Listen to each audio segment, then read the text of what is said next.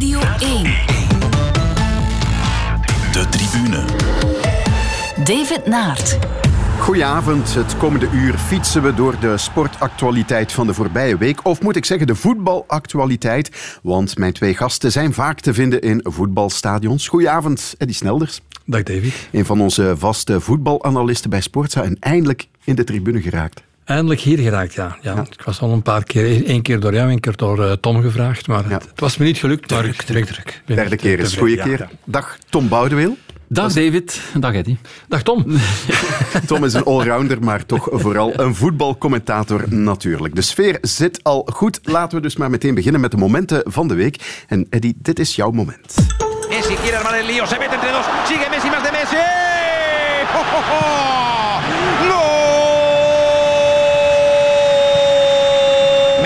Acelera oh, Pisario, oh. sigue Messi más de Messi, Messi.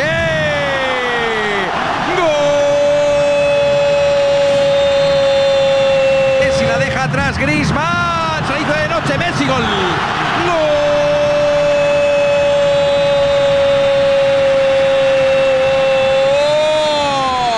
envío para Leo Messi, Messi, Messi, Messi, Messi, Messi, Messi.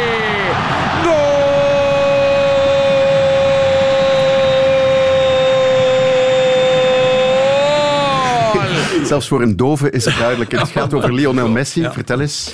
Wel, uh, vier doelpunten. Wij vinden het uh, voor Messi een normale zaak. Alleen werden we afgelopen allemaal, weekend, ja, afgelopen tegen weekend ja, zo eventjes uh, uit de schoen getoverd. we werden allemaal een beetje ongerust, want de laatste vier weken had hij niet gescoord. Mm -hmm. Dus iedereen dacht van hij is buiten, hij is uit vorm. Het is onmogelijk. Een klein aanvaring gehad met de sportief directeur die bijna de, de verlies kon pakken. En nu ineens, uh, ineens van het een op het ander opnieuw vier doelpunten. Om te zien hoe groot dat eigenlijk Messi nog altijd is. Wou ik ja. maar even aanduiden. Als uh, David drie doelpunten maakt, dan staan de kranten van voor, vol. Mm -hmm. Als Messi er vier maakt regelmatig, dan zeggen we ja, oké, okay, het gaat wel. Maar toch... Uh... Ben jij een bewonderaar van Lionel Ik ben Messi? een enorm bewonderaar, ook van Ronaldo moet ik zeggen. Ja. Ik, vind, ik ben van de twee een enorm bewonderaar. Gewoon, ook weer gescoord nu? Ook weer gescoord in alle competities, ja. ook bijna topscorer. Uh, het is ongelooflijk de manier waarop dat die jongens uh, door het leven fietsen, hun carrière maken, om de drie dagen opnieuw altijd er staan tegen scherpe tegenstanders die alles doen om het te beletten, om in het spelen te beletten. En toch, als het dan eens één of twee weken niet lukt. Ik weet nog, Ronaldo, toen, toen hij net in Juventus was, de eerste weken scoorde hij niet. Het was ook al een grote crisis van, hij kan het niet meer.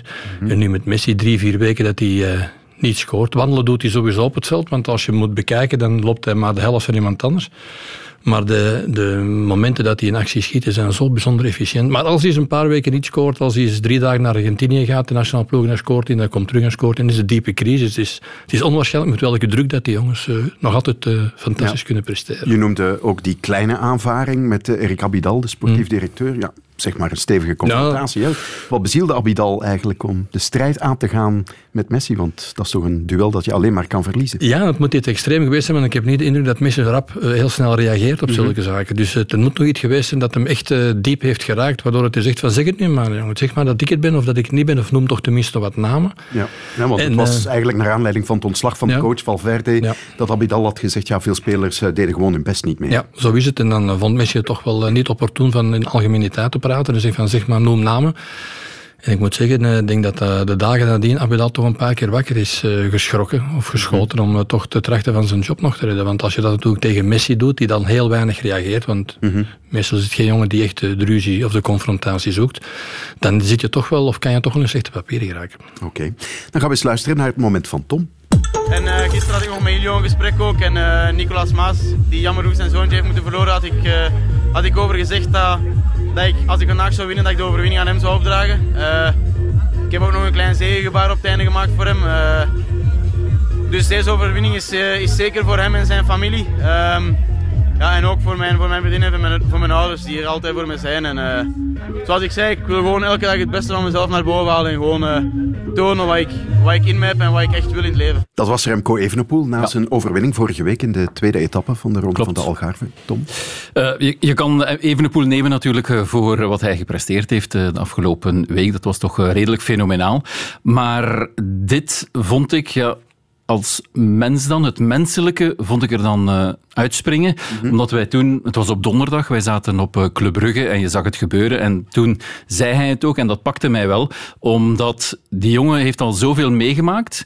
Die wordt langs alle kanten belaagd. Er is zoveel druk op hem.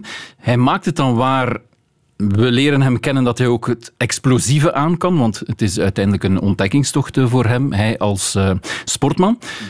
En dan na alles wat hij al heeft meegemaakt, de emotie, uh, is ook in tranen uitgebarsten in het tentje meteen uh, daarna. En dat je dan de geest hebt, want hij heeft het ook gezegd in het Engels, meteen mm. na de wedstrijd, dat je dan de geest hebt om te zeggen van ik draag mijn overwinning op aan iemand, een collega die ja, zijn zoontje heeft eh, verloren een paar dagen voor de geboorte, ja, dat vind ik fenomenaal. Mhm. Dat je daar nog plaats kan voor maken, dat je daar nog de geest hebt, de helderheid van geest, los van alles, van alle euforie voor jezelf, voor je team. Mhm. Ja, dat vind ik. En het is niet de eerste keer dat hij het hij denkt Er denk ook wel op voorhand over na. Hè? Ja, hij is er, hij, dat, hij was is ook er zo, zo op mee... dat EK tijdrijden ja. na het onfortuidelijke Ja, overlijden inderdaad. van Björk Lambrecht. Ja, hij is er zo mee bezig. Ja, ik vind het gewoon fantastisch. Op, uh, op zo'n jonge leeftijd, ook, uh, ik denk dat het in de ronde van Argentinië of San Juan was, San Juan. dat hij ook ja, in het Spaans um, daar een paar woorden zei. Oké, okay, het was afgelezen, maar dat hij daar toch mee bezig is, ja, dat vind ik fenomenaal. Voor een twintigjarige, voor iemand die, wat is het, een jaar prof is, die Mhm. van bij de junioren komt. Ik volg ook een beetje de jeugdcategorieën. Ja, dat was al fenomenaal. En om die stap te zetten op zo'n korte tijd... Ja, iedereen zei van, ja, maar ja, hij gaat niet in een peloton kunnen rijden. Ja, bij de jeugd was hij altijd meteen weg, omdat hij niet in een peloton kan rijden. Ja, en dan doe je dit. Maar het menselijke vind ik toch fantastisch. Pakt het jou ook omdat, laten we het maar eerlijk zeggen, eh, dat er in het voetbal vaak eigenlijk alleen maar voorgekoude reacties te beluisteren zijn, die, die weinig oprecht of spontaan ja, zijn? Zeker, zeker. Um, ja, de afstand is al veel groter tussen, tussen ons en uh, de voetballers uh, geworden. Het is allemaal mixed zone, rap, rap, rap. En ja, ik vind het, uh, ik vind het fantastisch. Het, het is zelden dat je in het voetbal iemand leert kennen, ook met ja, dat soort dingen, het menselijke, dat, mm. dat je dat de voorrang geeft. Dat vind ik fantastisch. Ja. Eddie, jij ook zo onder de indruk van die Evenepoel? Uh, van zijn prestaties en ook wel zo nu en dan van zijn uitspraken, dan moet je dat natuurlijk wel wat kaderen. Je kan niet elke, na elke overwinning natuurlijk iets opdragen aan iemand anders. Het moet ook een speciale gelegenheid zijn. Mm -hmm. En die heeft het dan ook uh, te baat genomen, zoals uh, verleden jaar met uh, mm -hmm. Jörg Lambrecht ja. en nu dit jaar ook met het verlies van, van dat kindje. Maar het is natuurlijk een fenomeen. Hè. Het is enorm als je, als je ziet vanuit, vanuit de belofte uit in die WK-rit dat hij drie minuten achterkomt en dan ja. rijdt hij er nog iedereen af, vijf minuten of, of wat is het alleen binnen. Ja. Dat zijn uitzonderlijke zaken van uitzonderlijke talenten. En het is alleen nu maar eventjes kijken en hoopvol kijken naar de toekomst dat we nu iemand hebben in ons Belgenland die misschien in de nabije toekomst toch enorme prestaties gaat kunnen leveren. Ja, straks praat ik trouwens nog met Michel Wuits over de topweek van Remco Evenepoel. De tribune. En we gaan het nu hebben over Eden Hazard. We got really good uh, communication between the national team, medical department, and Real Madrid, and this is a worry. As you see, Eden is a very fit player, and now he's had a little bit of trouble uh, in the same area that where the operation he had a few years back, and this is very unfortunate.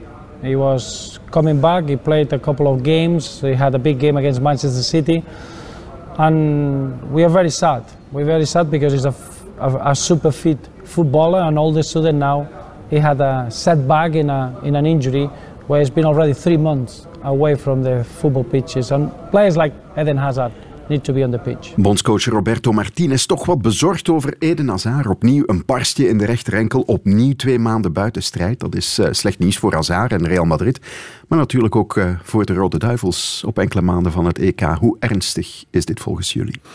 Ja, natuurlijk. Als die kwetsuur uh, langer gaat aanslepen en uh, dat die dichter bij de start van het EK gaat komen, dan is het een probleem natuurlijk. Hè. Het is allemaal geweten dat uh, Hazard toch een, een sleutelfiguur is in het nationaal elftal. En dat heeft Martinez bewerkstelligd door toch de, de Bruin iets achteruit te trekken, iets minder belangrijk te maken, waardoor dat Hazard toch op het voorplan kon treden. En met succes. We hebben er ook heel goede resultaten mee gehaald. Dat moeten we durven toegeven. En nu ga je opnieuw moeten nadenken van wat als hij niet speelt of wat als hij natuurlijk te laat zou in orde komen. Je kan natuurlijk een scenario zoals met Company opnieuw een beetje in je hoofd uh, printen. En, met, meenemen. Uh, meenemen want al bij ja. al die eerste wedstrijden, zowel tegen Rusland als Finland mm -hmm. en misschien in minder mate Denemarken, dat zijn in principe niet de minst haalbare kaarten. Die moet je normaal gezien kunnen winnen. Ook zonder Hazard. Maar, maar het is toch een, een kritisch punt. Het is toch iemand, een aangever, een, een scorer, een, een, een dominante figuur in je elftal. Dus als trainer zie je die toch niet graag eh, wegvallen. Hè? Dat niet. Nee.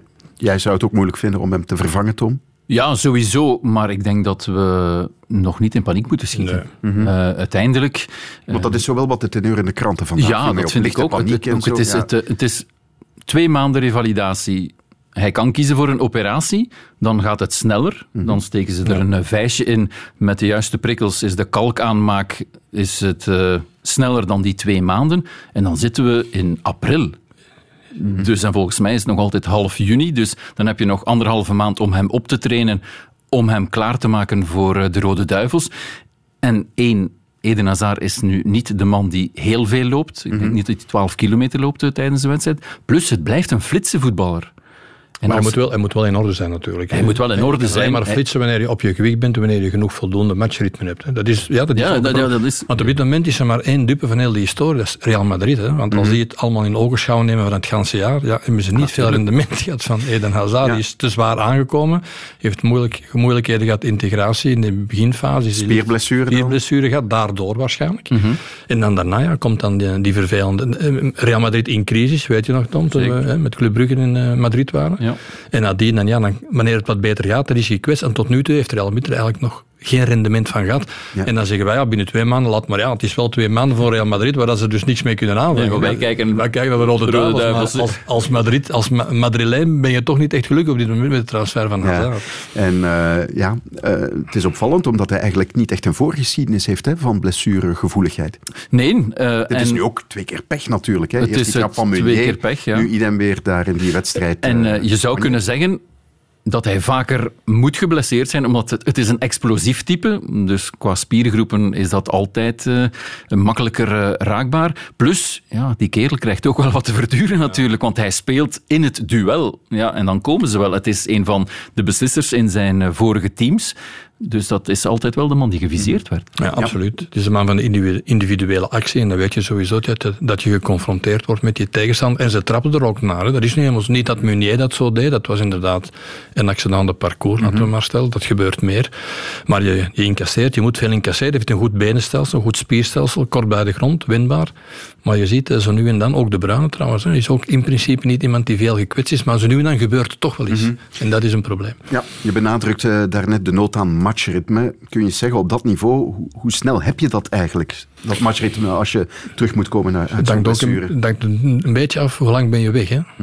Eh, de tijd dat je dus inactief bent, dat je dus in de, in de fitness zit, of zelfs voor de fitness, als die langer is, ja, dan heb je natuurlijk een gebrek aan, aan spierkracht. Dan moet je die eerst al opnieuw opwekken en aanscherpen. En dan kan je al geleidelijk aan in de training introduceren. En dan moet je infiltreren in wedstrijdjes. Dus laten we zeggen, als je twee maanden weg bent, dat je toch een drie, viertal weken terug nodig hebt om eigenlijk echt, eh, echt te zeggen van ik ben scherp. En dat heb je vooral natuurlijk met, met, met matchritmen en met, eh, op training wordt er natuurlijk op een hoog ritme gespeeld bij Real Madrid, vermoed ik toch. En dan kan je dat misschien op dat gebied wel wat aanscherpen. Maar ze zijn ook nu, ook, ook nu heel voorzichtig geweest met hem te brengen, want hij was al een paar weken klaar. En, en toch hebben ze, hem, ja. ja, hebben ze hem toch nog niet gebracht. Maar Ja, maar zeggen, een beetje voorzichtig zijn. En dan in de tweede wedstrijd, eh, nog niet de volledige wedstrijd, want de eerste heeft hij niet volledig gespeeld. eh, heeft, hij opnieuw, eh, heeft hij opnieuw pech. Ja. Ja, bij dit is het te vroeg beginnen of overbelasting. Eén van de twee eh, is, de, st- is de oorzaak van de stressfractuur. En Dus eh, zou er iemand durven pushen voor die operatie? Real Madrid? Martinez? zou kunnen, zou kunnen. Zij kunnen dat als enige een beetje doen. Hè. Ja. Want Gezien de omstandigheden waar dat Hazard zich in bevindt, eh, hij zelf zou dat misschien ook voor zichzelf kunnen aanvoelen. Dat hij zegt van kijk, ik heb hier nog niet veel gedaan voor Real, ik ga proberen die, die termijn zo kort mogelijk te maken. Maar ja, ik weet Ja. niet welke gedachtegang dat Hazard zelf zit. anderzijds ook al een snertseizoen natuurlijk voor Real Madrid. Eh, sowieso, sowieso. Net op het moment. Het is een tijdje beter gegaan. Zeker ook met eh, de goede prestaties van Thibaut Courtois. Maar uiteindelijk, eh, ja, de nederlaag eh, van het weekend is toch weer zwaar aangekomen, denk ik. Ja, het heeft er al een paar weken aangehangen eigenlijk. Ja. Ze spelen vooral resultaatvoetbal en dat is eh, dikwijls meegevallen, maar veel zie je op dit moment niet in Bernabeu. En nu weet, en als Real supporter ben je toch wat verwend en wil je toch wel wat zien. En iedereen rekent dan natuurlijk op Hazard, maar hij de man moet zijn die het extra, het extraatje brengt in het elftal. En dat gebeurt op dit moment niet. Ten eerste omdat Real op dit, voor- vooral heel, heel defensief en behoudend speelt. Dus eigenlijk eh, niet echt dat, uh, dat, uh, dat uh, Galacticos-achtige. Mm -hmm. En ten tweede natuurlijk, omdat Hazard dus eigenlijk het ganse jaar eigenlijk nog niet echt aanwezig is geweest. Ja, nog even over het EK, om dat thema af te sluiten. Stel dat het nu zonder Hazard is of, of met een niet-fitte Hazard. Wat betekent dat voor de kansen van de Belgen op dat toernooi? Want het is eigenlijk het toernooi van de laatste kans ook. Hè? Als ze een toernooi willen winnen, omdat er misschien toch een aantal spelers gaan afhaken na dit EK? Vooral achterin ja. zal, het, uh, zal de dunning, dus, dus wat, wat spoeling is de impact daarvan, denk je? Ja, het is koffiedik kijken natuurlijk. Ja en, en, en, ja, en ik ga ervan uit dat hij er gewoon bij is. Um, ik denk dat een, een uh, Hazard die ik zeg nu maar anderhalve maand de training achter de rug heeft, dat hij nog zijn waarde zal hebben, omdat, wat ik zeg, hij niet veel loopt. En omdat hij gewoon, wat hij ook twee jaar geleden heeft gedaan, met flitsen, heeft hij het eh, beslist voor zichzelf of via een assist. Mm. Dus ja, ik denk wel dat hij er zal bij zijn, sowieso. Okay. Dat denk ik ook wel, maar je mag niet vergeten, we hebben een goed elftal, maar je hebt wel twee scharnierspelers, misschien ja. drie als je Courtois erbij neemt, en dat is De Bruyne en Hazard. We hebben al dikwijls ook in de wedstrijd die we ge gezien hebben van de Rode Duivel, zonder één van de twee, mm of zonder de twee hem ook al eens meegemaakt, dat het een pak minder is. Dat moet je durven erkennen. Dus hoe goed dat al onze spelers ook zijn, deze twee doen toch het extraatje, het, het extra pigment aan het elftal geven, waardoor dat je toch iets meer kan. Dus als er één van de twee niet bij is, ga je toch altijd het gevoel niets aan te doen. Oké, okay, dan duimen we maar voor een snel herstel van Eden Hazard. De tribune. Radio 1. Mijn gasten in de tribune vanavond zijn Tom Boudewil en Eddy Snelders. En nu trekken we de Europa League in. En dan snel getrapt. En Dennis. Oh, Romero komt eruit. En Dennis met de lop. En die bal gaat erin. Ja, zeker. Het is 1-0. En wat Romero daar komt doen, dat is mij een raadsel. Want nog twee verdedigers in de buurt van Dennis. Dat was niet goed. Ai, ai, ai. Martial is ineens weg van Mechelen. En hij legt hem erin. Dat is toch niet te geloven. Een ingooi die helemaal verkeerd gaat. En dan is er de snelheid van uh, Anthony Martial. En was dit nergens, maar dan ook nergens voor nodig. Want plots de 1-0, de twijfelende Kaminski uitkomen of niet. En hij kwam niet, hij bleef staan. Waardoor het een koud kunstje was voor Carles Perez om zijn eerste doelpunt te maken voor Roma. Wat was dat makkelijk? Dat waren Club Brugge en AA Gent vorige week in de heenmatch van de Europa League 16e finales. Ja, hoe liggen de kaarten nu voor onze Belgische clubs? Zullen we beginnen met uh, Club Brugge, nu donderdag naar Manchester United? Dat wordt erg moeilijk, hè? dat, dat, dat, denk ik ook, ja. Uh, het is natuurlijk de vraag, hoe komt Manchester United voor de dag? Als, uh, want dat hebben we ook gezien en dat hebben we ook gezegd in het verslag. Als je op het einde nog Bruno Fernandes inbrengt, Fred inbrengt, ja, dat was toch een ander Manchester United. En dat was dit weekend ook het geval. Zeker op de tegenaanval, dan gaat het zo snel, zo technisch, vlot. Het waren mooie doelpunten, ook met Greenwood die er bij is gekomen. Een hele mooie goal.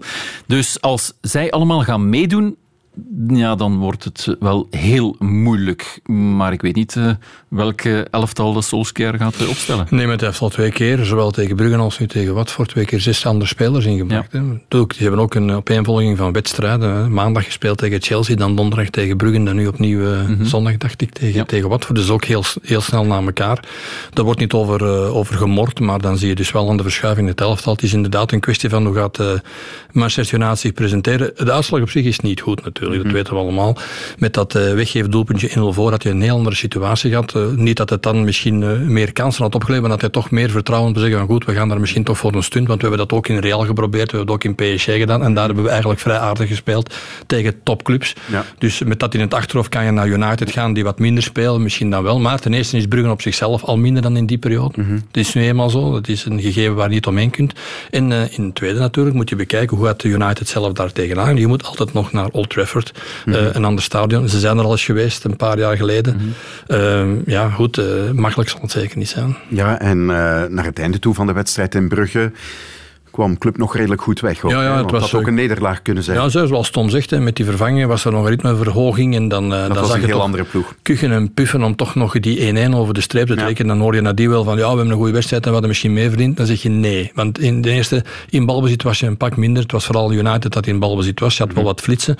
Maar goed, je hebt een, uh, een lucky goal gemaakt en je hebt er ook een, een uh, unlucky tegen gehad. Dus wat dat betreft is het gelijk. Maar ja. schot op de paal, Martial een paar keer, toch wat dreigend geweest. Dus dan, je kan toch niet zeggen dat, dat je daar in punten in de wedstrijd gewonnen ja. hebt. AA Gent uh, moet een 1-0 ophalen thuis nu tegen AS Roma. Ja, in Italië niet gescoord niet scoren op verplaatsing, dat is altijd link ook, hè, die 1-0. Ja, omdat je een dubbele opdracht hebt. Nee, je hebt een dubbele opdracht. Hè. Je, moet, je moet zelf scoren. En, en de nul houden. En de nul houden, vooral uh, dat. Lazio heeft uh, ook vier keer gescoord, ook wel met een aantal andere spelers uh, dan de Donder, AS Roma. Um, dus...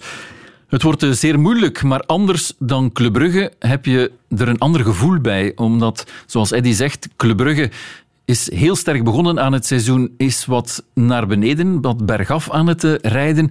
En bij A-agent heb je toch het gevoel dat het toch nog altijd bergop gaat, beter gaat. Het, daar zit meer het frivole in. En wat A-agent heeft, dat heb je gisteren ook weer gezien tegen wel een zwak Sint-Truiden. Mhm. Maar zij kunnen een doelpunt maken. Ze hebben Jonathan David, ze hebben De Poitre, ze hebben Jaremchuk, of ze hadden Jaremchuk. Als je de doelpunten optelt van die drie spitsen, dan kom je aan een heel groot aantal. En dat is het grote probleem bij Club Brugge, dat alleen de middenvelders en eh, de verdedigers nog doelpunten maken. Dus mhm. het geschuif met de aanvallers veronderstel ik, ja, heeft uh, zoveel wantrouwen, zoveel ja, bij, die, uh, bij die aanvallers, ja, zo dat vertrouwen weggenomen dat er niet meer gescoord wordt. Mhm. En dat heb je bij A-agent wel. Dus daar denk je nog van, nou, misschien zit het er toch wel in. Ja, ook een thuiswedstrijd. De reputatie van Gent thuis is heel sterk dit jaar. Weinig punten afgegeven. Nog eentje tegen Club Brugge, geloof ik. En eentje tegen, Antwerpen, uh, tegen Anderlecht. Ja, drie keer. En drie keer tegen Toen zonder uh, Sven Kums. Ja, ja, een dus, van uw zwakste wedstrijden ja, toen. Hè? Dus dat kan gebeuren. Maar voor de rest zie je wel dat daar een elftal staat. Dat daar ook in de breedte nogal vrij goede vervangers staan. Dus dat er is een mm probleempje zoals met Jaremchuk, dan, dan wordt dat wel wat opgevangen. En ja, Brugge heeft een probleem met zijn aanvallers. Ja goed, dat hebben ze natuurlijk die aanvallers zelf gecreëerd. Als Okereke en Touw uh, beslissend hadden geweest of overtuigend hadden gespeeld, dat er waarschijnlijk geen geschuif geweest is. Maar eerst beginnen schuiven. Ten eerste door het aantal wedstrijden, maar ook vooral omdat er dus geen scorend vermogen is van in het begin mhm. van het jaar. Dus het is een probleem dat nog altijd niet is opgelost. Ook niet met het nieuw. Maar Gent op zich heeft natuurlijk op dit moment het vertrouwen. Die spelen thuis, die denken van ja oké, we kunnen dat misschien wel, wel rechtzetten. We hebben die kwaliteiten. Alleen is het tegen een Italiaanse ploeg. En je moet er twee maken. Hè. En geen tegenkrijgen, dat is inderdaad uh, niet zo evident. Van Europa even naar de eigen competitie dan kijken. Hè. Club minder in vorm. A-agent, best spelende ploeg in onze competitie op mhm. dit moment. Mhm. Gaat dat nog voor spanning zorgen in de titelstrijd? Dat denk ik wel, ja. Mm Omdat met de halvering van de punten. Omdat de punten gehalveerd worden. Uh, ik denk, Club Brugge en A-agent, zij zullen de tickets voor de Champions League verdelen. Want ik denk niet dat er nog andere teams de sprong gaan maken. Zeker niet naar de eerste plaats, want wat is het? 16, 17 punten. Dat is toch acht punten gedeeld door uh, twee dan. Um, dat zijn toch drie overwinningen in tien wedstrijden. Lijkt me dat uh, redelijk straf als je dat nog kan doen. Zeker omdat ja, de ploegen die erachter staan ook niet uh, tonen dat ze het grote zelfvertrouwen hebben. Mhm. Maar ik denk dat het nog spannend gaat worden, ja. Net omdat Gent dat frivole heeft, omdat ze um, de doelpunten kunnen maken. En dat het bij Club Brugge toch ja, zwoegen is uh, de voorbij. Want ja, Hans van Aken. Ja, zit de bepalende spelers zijn ook wat minder. Hè? Hans van Aken, van Aken. van Aken heeft nog fantastische doelpunten gemaakt. Ik zeg niet zeer goed gespeeld, maar fantastische doelpunten gemaakt tegen Anderlecht.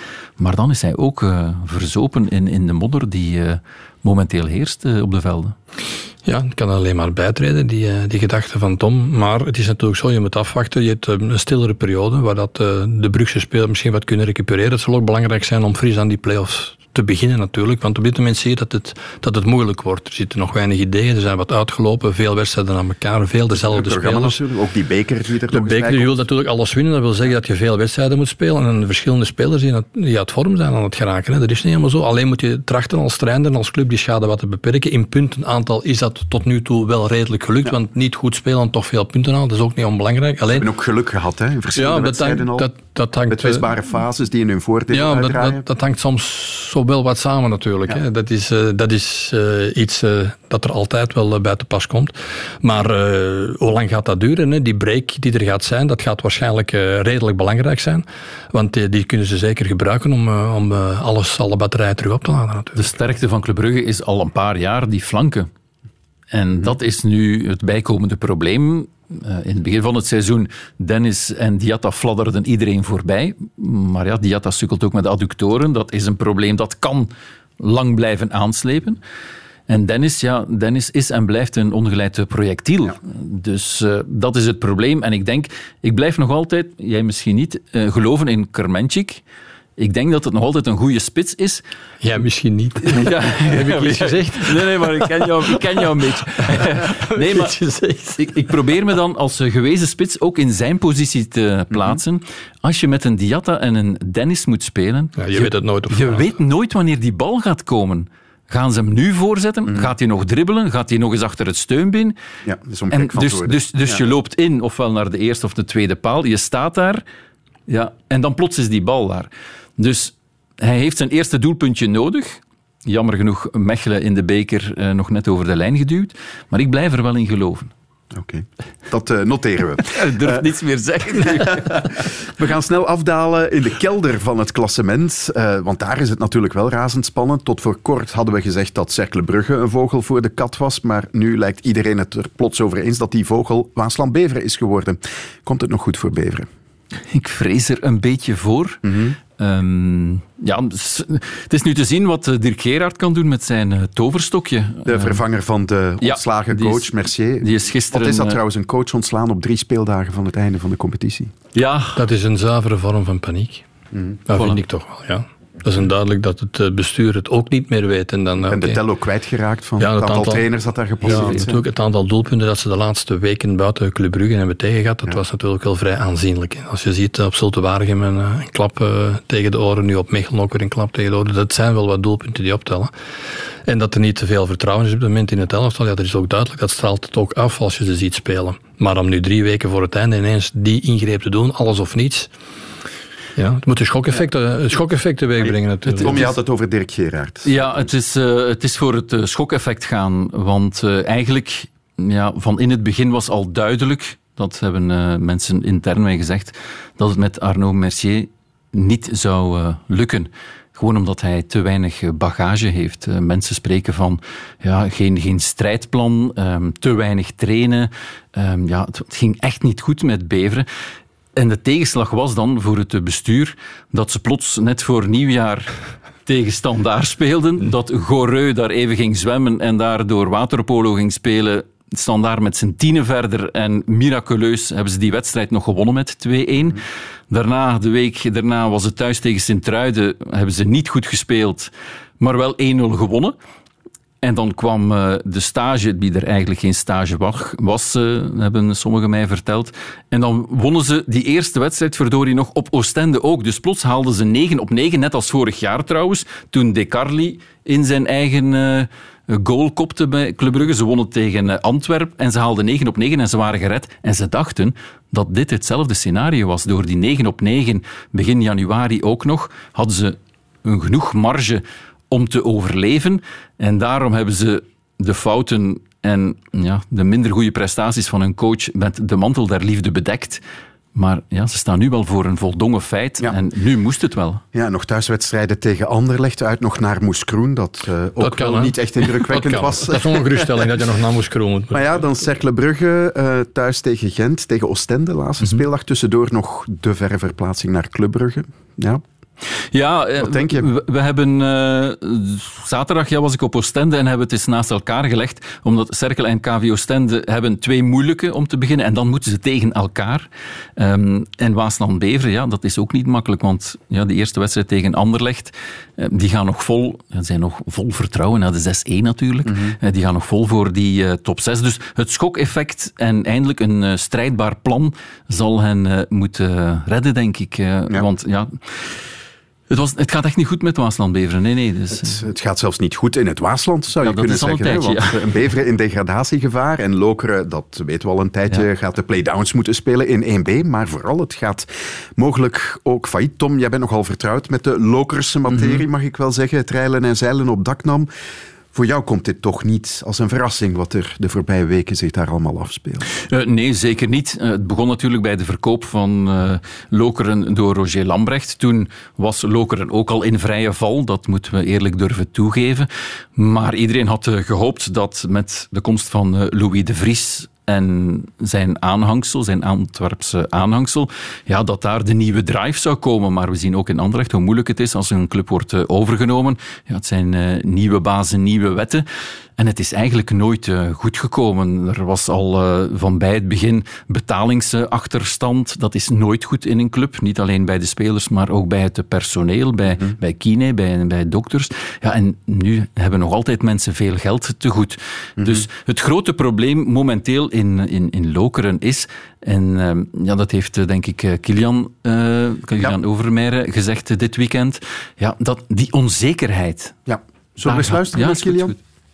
Was de beslissing gisteren die jullie ook vernamen dat het faillissement daar uiteindelijk niet aangevraagd werd, was dat dan toch een, een beetje geruststelling naar die wedstrijd van vandaag toe? Nee, uh, helemaal niet. Maar we wisten al op voorhand uh, dat er op die manier gecommuniceerd ging worden. Dat is al een beetje in, uh, dat is, dat is in de trend van het hele seizoen uh, waarop dat er gecommuniceerd wordt. Dus we wisten dat dat sowieso, we hebben nog altijd geen uitsluitsel. En dat is uh, niet alleen voor ons heel moeilijk om te dragen, maar dat is ook voor de supporters zo zenuwslopend. Dat kun je, dat kun je niet voorstellen als je daar niet in zit, met je daar geen idee van hoe, hoe, hoe iedereen zich voelt. Een doodeerlijke Kilian Overmeijer, ja. die goed schetst hoe het eraan toe gaat en vooral wat hij niet gelooft. Ja, inderdaad, want het is al maanden een stilzwijgen. En ja, voor ons als journalisten ook, je weet gewoon niet wat er aan de hand is. En duizenden keren heeft Louis de Vries en zijn uh, mannekes hebben gezegd van ja, het komt allemaal goed, geen probleem.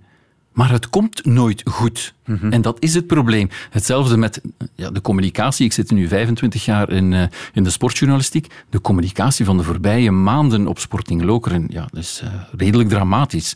Mhm. um, ja, en als je dan met persberichten komt van het geld zit vast door het coronavirus, dat kan misschien wel zijn, maar dat ja. gelooft toch niemand? Mm -hmm. Dus vooral, het, het, gaat over het, het stilzwijgen. Niemand weet, werkt de, de Vries voor iemand?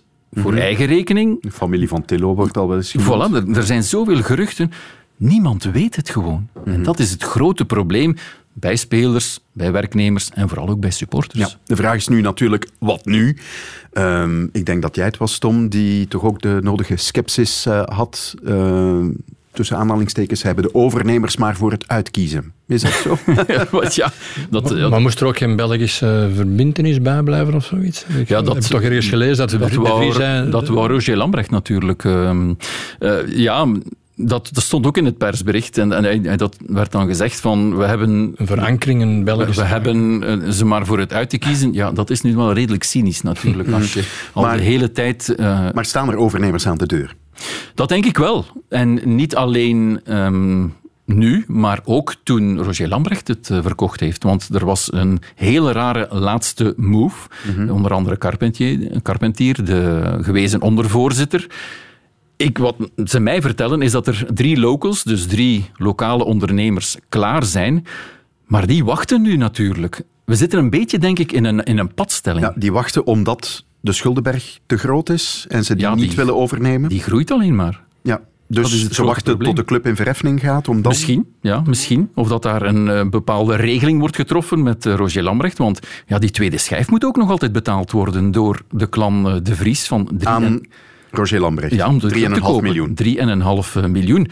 Plus de schulden dan nog eens overnemen. Ja, begin er dan maar aan. Dat zijn forse bedragen. Ja, ja inderdaad.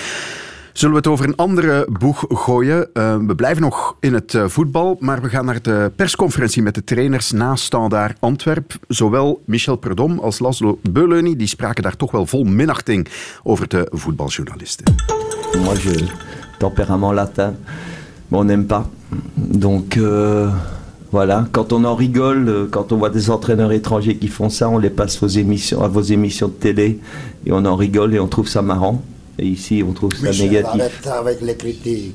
Les critiques. Non, non, mais c'est vrai. Non, mais c'est comme ça, tu sais bien, Laszlo. C'est comme ça. Nous, on est, on est toujours euh, mal. Quand je regarde votre visage, vraiment, j'ai envie de boire tout de suite cette bière. que je deviens sous et que ça, ça change. Vous êtes tellement amer que tout mon cœur, il commence de pleurer. Si quelqu'un dit que un buteur, il faut apprendre comment il faut marquer le but, ça devrait être un journaliste, pas un entraîneur. Ah, tu commences à critiquer. Ah oui, mais j'apprends, tu sais, j'apprends, j'apprends. Un bon prêtre, il apprend toute sa vie. Messieurs, je vous souhaite een bon weekend. Ja, en weg was uh, Beleuni. Het was uh, onze collega Stijn van Baarle die aan de coach van Antwerpen toch een correcte vraag stelde over de aanvallende manco's in zijn ploeg. Dat merken we ook al een tijdje toch wel bij, antwoord, uh, bij Antwerpen. En dan krijg je als antwoord, ja, uw gezicht staat mij niet aan. Wat, wat, wat vinden jullie hier eigenlijk van, van, van dit soort vertoon? Uh, ik vind het niet gepast. Dat is in, in eerste instantie al. Maar uh, je moet het ook met een, een korreltje zout nemen, vind ik. Uh, mm -hmm. is nu iemand al het ganse jaar door, ook verleden jaar, die ze nu en dan is gepast of ongepast iets wil tussen zeggen.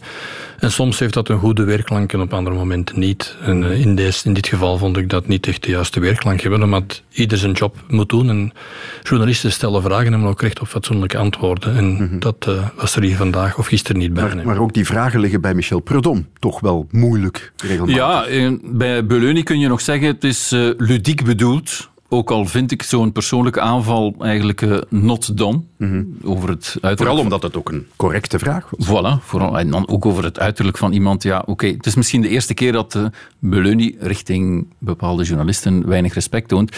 Maar bij Michel Prudhomme is het natuurlijk uh, iets anders. Um, ja, dat vind ik persoonlijk dan ook een beetje zielig aan het worden. Het is al een tijdje bezig. Mm -hmm. Hij is er maniacaal mee bezig, mm -hmm.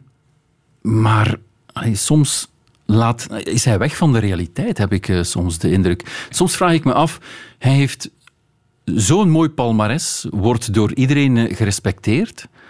Waarom moet dat dan altijd, dat Calimero-gevoel, um, dat cynisme, dat is toch absoluut niet nodig, denk ik. Niet alleen tegen de journalisten, dat doet hij ook tegen de scheidsrechters. En tegen zijn van, collega's. Ja, tegen zijn collega's. Dat is een beetje zijn houding. Hè. Zijn, Mhm. mm -hmm. ja, een afweersysteem dat hij heeft gecreëerd bij zichzelf, denk ik. Ik weet niet waarom, maar dat zit er nu eenmaal in. En dat is begonnen in Brugge, heel, heel fanatiek. En nadien is dat wat getemperd geweest, maar het komt terug geleidelijk aan naar boven. Ik denk misschien ja. dat die druk zo groot is van, van, van, van buitenaf, dat hij zo goed wil presteren, dat hij heel moeilijk uh, met die, met die, rand, die met druk die zichzelf oplegt. Ja, ja vooral. Ja. Het is vooral zichzelf uh, opleggen, want ja, hij zal zichzelf niet ontslaan. Nee. Uh, plus, hij krijgt toch heel veel krediet mm -hmm. van alles en iedereen. Want, Ook in de pers. Maar, noem mij een coach die twee of drie jaar krijgt om een team te maken, om een weerbaar team te maken. Mm -hmm. Geen enkele toch. Nee, nee, en wij klopt. vinden dat normaal. Mm -hmm. zeg, en, wat vinden jullie van die vijf gele kaarten die hij ondertussen al gekregen ja, heeft? Dat is toch niet normaal? Mm -hmm. Er staan er nog een paar op vier zeker. Hè. Dus ze hebben navolging, denk ik. Hè. Niet? Yves van der Hagen staat ook op vier gele kaarten, mm -hmm. dacht ik. Dus er ja. zijn er wel meer. Maar Predom denk, had denk ik al sneller aan die vijf gezeten. Hij heeft zich een, een paar wedstrijden Ja, hij bewust een beetje ja. rustig gehouden. Hè. Maar ja, ook, ook dat is toch niet... niet goed voor, voor het imago ook van het voetbal. Nee, vooral zijn houding soms. Nee, nu, nee. nu, is het minder erg, maar, maar, paar seizoenen geleden ging die ja, als een dolle man tekeer bij momenten. In, in Brugge had je de indruk dat iedereen toen wel moest meedoen. Hè. Dat hij er, maar nu staan de Vlaanderen en Leien staan, ja, staan ook, ook regelmatig recht, recht met de handen hoog in de lucht. Ja, inderdaad. Ja. Ja. Uh, nog iets anders over Michel Predom. Na die wedstrijd had hij het over Obi Oulare, de man mm -hmm. van het doelpunt, met die prachtige trap. Uh, als hij topfit is, dan is Oulare volgens Michel Predom een topspits zoals Romelu Lukaku. Wat moeten we daarvan? Deel, deel 1, daar ga ik mee akkoord. Obiolare, maar dat zeggen we al van bij Club Brugge. Ja. Dat is gewoon een topspits. Maar hij zal nog een paar boterhammetjes moeten eten, denk ik, om het niveau van Romelu Lukaku te halen. Ja, en je moet nog altijd de, de kwetsuurgevoeligheid erbij nemen. Hè? Want al bij al is hij heel dikwijls al onderweg geweest en uh, is hij nog niet echt aan een constante prestatie toegeraakt. Drie, vier weken terug oud, drie, vier weken terug oud. Uh, dus wat dat betreft uh, moet hij ook nog wel een inloopperiode hebben. Mm -hmm. Maar ja, gaat dat er ooit van komen? Want het is eigenlijk in, in al zijn clubs zo geweest. Ja, Hoe oud is hij ondertussen? Hoe Ik weet het zelfs niet, maar is nog niet zo oud. Voor aan de 20? Ja, ja. ja, maar ja, dat is het probleem. Je krijgt het product, een spits, Obi Oulare, en daar moet je mee werken. En ja, dan is hij veel geblesseerd. Dat hoort ook bij het pakket Obi Oulare. Ik, ik denk dat ze al alles geprobeerd hebben, want ik heb hem goed gevolgd bij Club Brugge. Daar hebben ze zijn lichaam ontleed, speciale oefeningen voor dit, voor dat. Alles hebben ze er geprobeerd. Heeft het zichzelf natuurlijk niet makkelijk gemaakt door meteen de grote stap te zetten. Misschien had hij beter nog een paar jaar bij Club Brugge verder geëvolueerd. Zijn lichaam ook laten verder evolueren. Daar had hij het geduld niet voor. Het. Hij wilde absoluut, uh, op het moment dat, het, dat hij de hoge toppen scheerde, wilde hij ook direct uh, dat uh, financiële in orde maken. Dat is nu helemaal zo. Dat zijn keuzes. Maar er zijn verschillende ploegen geweest waar hij in gefaald heeft. Dus het is nu onder, uh, onder de vleugels van Perdom en met het geduld van Perdom dat hij op dit moment is en daar gedoogd. En laten we hopen dat hij daar verder evolueert. De tribune. We hebben het in deze aflevering van de tribune natuurlijk nog even over de koers en vooral over deze man. Een eindzege in een gele trui, hoe voelt dat? Geweldig. Uh, het is zo dat dat een voorteken mag zijn voor ooit, maar uh, dat is nog een hele lange weg te gaan. Dus uh, nog super hard werken en hopelijk kan ik op een dag in de gele trui in Frankrijk staan. Remco Evenepoel scheerde hoge toppen in de ronde van de Algarve. Eindwinst, twee ritoverwinningen en dat in een wedstrijd met toch een behoorlijke bezetting. Ik heb er vanmiddag al even over gesproken met wielerjournalist Michel Buits. Hoe heeft hij gekeken naar die week van Evenepoel? Uh, gefascineerd. Mm -hmm. Wel met de verwachting dat hij zou winnen. Toch wel? Ja, omdat het uh, woordje nee of niet niet meer bestaat in de orde van Evenepoel. Uh, alles wat hij onderneemt, en dat is niet toch op bijzonder korte tijd, loopt goed af. Dus moet je als commentator en als wielerspecialist een oen zijn om te zeggen van het gaat mislukken. Neemt niet weg dat ik enorm verrast was bij zijn overwinning op die aankomst te boven. Ja. Ik heb alweer een capaciteit bij hem kunnen aanvinken. En, en zo vat ik het op. Ja. Hij kan op een tempo-call in de slotkilometer een aanval plaatsen. Ja. En daar achtte ik hem nog niet toe in staat. En dat doet hij nu wel. En hij rondt die dan ook nog eens met succes af. Mm -hmm. uh, ik hoed me wel voor uh, uh, nog verdere conclusies. En ik ga daar nu niet meteen op plakken dat hij een ultraklimmer wordt. à la Bernal. Mm -hmm. dat kan. En dat zal misschien, of wellicht ook wel gaan gebeuren. Maar dat is straks voor nog eens een keertje afvinken. Misschien gaat dat al gebeuren als Tirreno Adriatico doorgaat, ja. uh, gezien het uh, coronavirus. Um, in de vierde etappe in Tirreno, dan heb je een col van uh, 13 kilometer en daar komt weer een nieuwe uitdaging. Dat is dus nog echt andere koek dan Dat is nog andere koek, ja. ja. Want voor de rest is het denk ik wel een vergelijkbare wedstrijd, de Tirreno. Ietsje langer natuurlijk. World Tour niveau maakt dat veel verschil? Uh, het uh, explosief vermogen wordt nog meer aangesproken. Uh, typisch voor uh, Tirreno Adriatico, dat zijn aankomsten op adelaarsnesten. Met muurtjes aan het eind. En daar kom je dan puffend boven. En daar gaat zijn explosief vermogen op korte tijd getest worden. Ja. Zijn er nog zaken die jij hoopt te kunnen afvinken bij Remco? Waar, waar kan hij nog beter in worden? Um, in het uh, winnen van uh, bergetappes in grote ronden. En dat gaan we dan uh, meemaken in de ronde van Italië. Mm -hmm. Nu is de Ronde van Italië wel op een aparte manier geconcipieerd. Je hebt een relatief vlakke twee weken. En wat zeer interessant is, die beide weken, de, de twee weken beginnen met een tijdrit en op dag 14, aan het eind van de tweede week, heb je nog een tijdrit. En ik denk dat men daar eens even een uh, bilan gaat uh, opmaken. En dan uh, gaat men beslissen van sturen we met de hoogtegebergte in. Want het is na die tweede tijdrit, de 14e etappe, dat dag na dag de Dolomieten en de Alpen aangesneden worden. Ja. En dan moet je de vraag durven stellen: gaan we een jongeman van 20 afpeigeren als hij al afmattingsverschijnselen vertoont? Of gooien we hem gewoon in de strijd? Het zou wel eens de tweede kunnen worden. Want het, wat hij doet is fenomenaal. En hij zou uh, misschien wel in het geel, of in het roze kunnen zitten. Ja. Voor het Vlaamse werk lijkt hij niet gemaakt. Maar ik denk niet dat we dat erg hoeven te vinden. Wel, um, de organisator van de E3 heeft hem uh, aangesproken bij de uitreiking van de kristallen fiets. En hij zei van, ja, jammer genoeg uh, is jouw type van wedstrijd niet het mijne. Dus meer dan waarschijnlijk zul je mij zelden of nooit aan de start zien. Maar dat kan wel eens veranderen. Hè. als hij ehm, zijn doelen waarmaakt, het winnen van een grote ronde op termijn, dan kan dat best dat hij gaat uitbreiden. En dat hij het toch eens een keertje probeert in dat Vlaamse voorjaar. -hmm.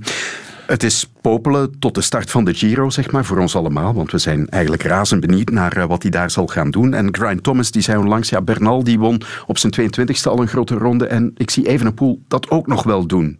Ben je het daarmee eens? Ja, als uh, Thomas dat zegt, dan uh, uh, zou het maar erg zijn dat ik, die nooit een kol beklom heb, aan dat tempo het tegendeel gaat beweren. Hè. Dus ik denk dat Thomas ook niet het type is dat landgenoten van Evenepoel naar de mond gaat praten. Hè. Want dat ja. hoor je of dat zie je wel eens. Dus ja, dat kan. Dat mm-hmm. kan. Is het niet op zijn 20, dan misschien al wel op zijn 21. En dat hoeft voor mij niet noodzakelijk de Tour te zijn. Dat mag ook de Vuelta zijn. Uh, graag een ronde waar wij de rechten van hebben. ja, dat vind ik uh, ook. Die gekte rond Evenepoel nu al. Heb je dat al in je lange wielercarrière meegemaakt rond de rennen?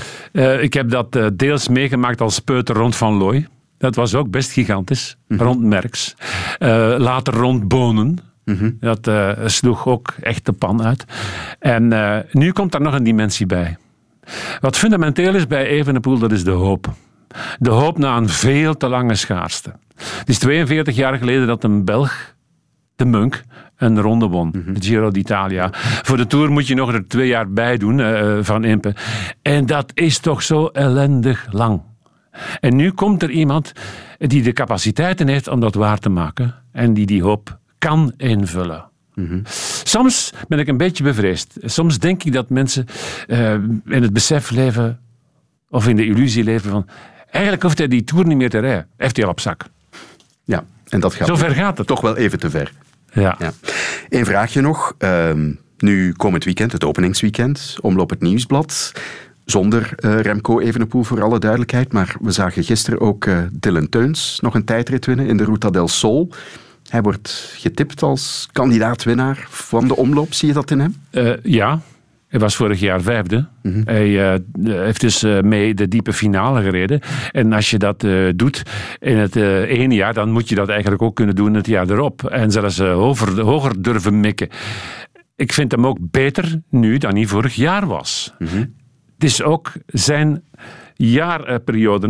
De late winter, de prille lentegevoelens, dat is echt uh, op het Teun zijn lijf geschreven. Um, ik heb hem ook al uitstekende dingen zien doen in uh, Parijs-Nice. Um, hij heeft ook in het verleden bij de juniores en uh, bij de belofte uitstekende wedstrijden op Vlaamse bodem neergezet. Dus hij moet het niet leren, het over kasseierij. Hij moet het niet leren, dat bonkige gedoe, dat optrekken na duizend en één bocht. Dus hij heeft het wel in, in zijn vezels zitten. Dus dat kan. En hij is ook nog behoorlijk snel. En kan volgens mij toch ook nog altijd op de verrassing spelen.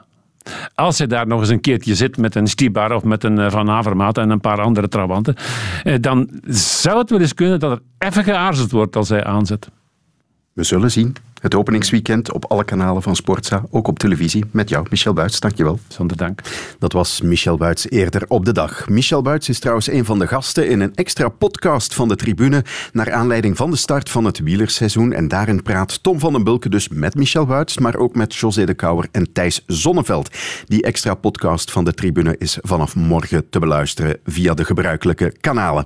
Nu even terug naar mijn gasten van vanavond. Tom Boudewil, Eddie Snelders, jullie hebben zitten meeluisteren. Um, hoe groot is bij jullie de zin in dat nieuwe wielerseizoen? Wel, um, er is hier iemand aan tafel die al speciaal op uh, hoogtestage naar Calpe is geweest. In uh, goed voetbalgezelschap. voilà, inderdaad. Dus die staat al scherp. Ja. Uh, ik moet het met het rollenwerk doen. Maar ik denk, zoals iedereen, dat iedereen kijkt er enorm naar uit, denk ik. de teasers van de voorbije rittenwedstrijden in het buitenland, in het warme weer, ja, hebben toch al iets losgemaakt. Want ja, we spreken nu over de namen die gepasseerd zijn, maar ik denk Van Avermaat en Nasen. Wout van Aert. Voilà, van Aert. Ja, er is uh, zoveel opkomst en dan is het toch de typische periode voor uh, ja, onze streek dan. Ja, en dat leven we van week naar week. Hè. Elk weekend is er wel een uh, klassieker, dus het is altijd leuk, vind ik, dat je daarop kan aftellen. Soms ja. zelfs twee, zaterdag en zondag. En dan vind, je soms, uh, vind ik het soms spijtig dat er toppers zijn die de ene dag rijden, de andere dag niet. Hè. Ja. Maar het is uh, een leuk vooruitzicht. Ja. Het werd ook tijd trouwens dat het opnieuw begon. Ja. Jij hebt ook een actief voetbalverleden natuurlijk. werd er in jouw tijd in het voetbal ook naar die koers gekeken? We kennen dat bijvoorbeeld bij Jan Vertongen, die is een grote fan van de koers. Maar andere voetballers hoor ik daar niet zo vaak iets over zeggen. Minder, maar in mijn tijd werd er ook minder door uh, liefhebbers gefietst. Het is zo dat uh, voetballers of ex-voetballers zijn beginnen fietsen en dan is de interesse in de wielrennerij misschien wel wat toegenomen. Ik zelf heb altijd wel de, in de vakanties vooral de Tour de France gevolgd, want dan uh, zat je elke dag voor de buis.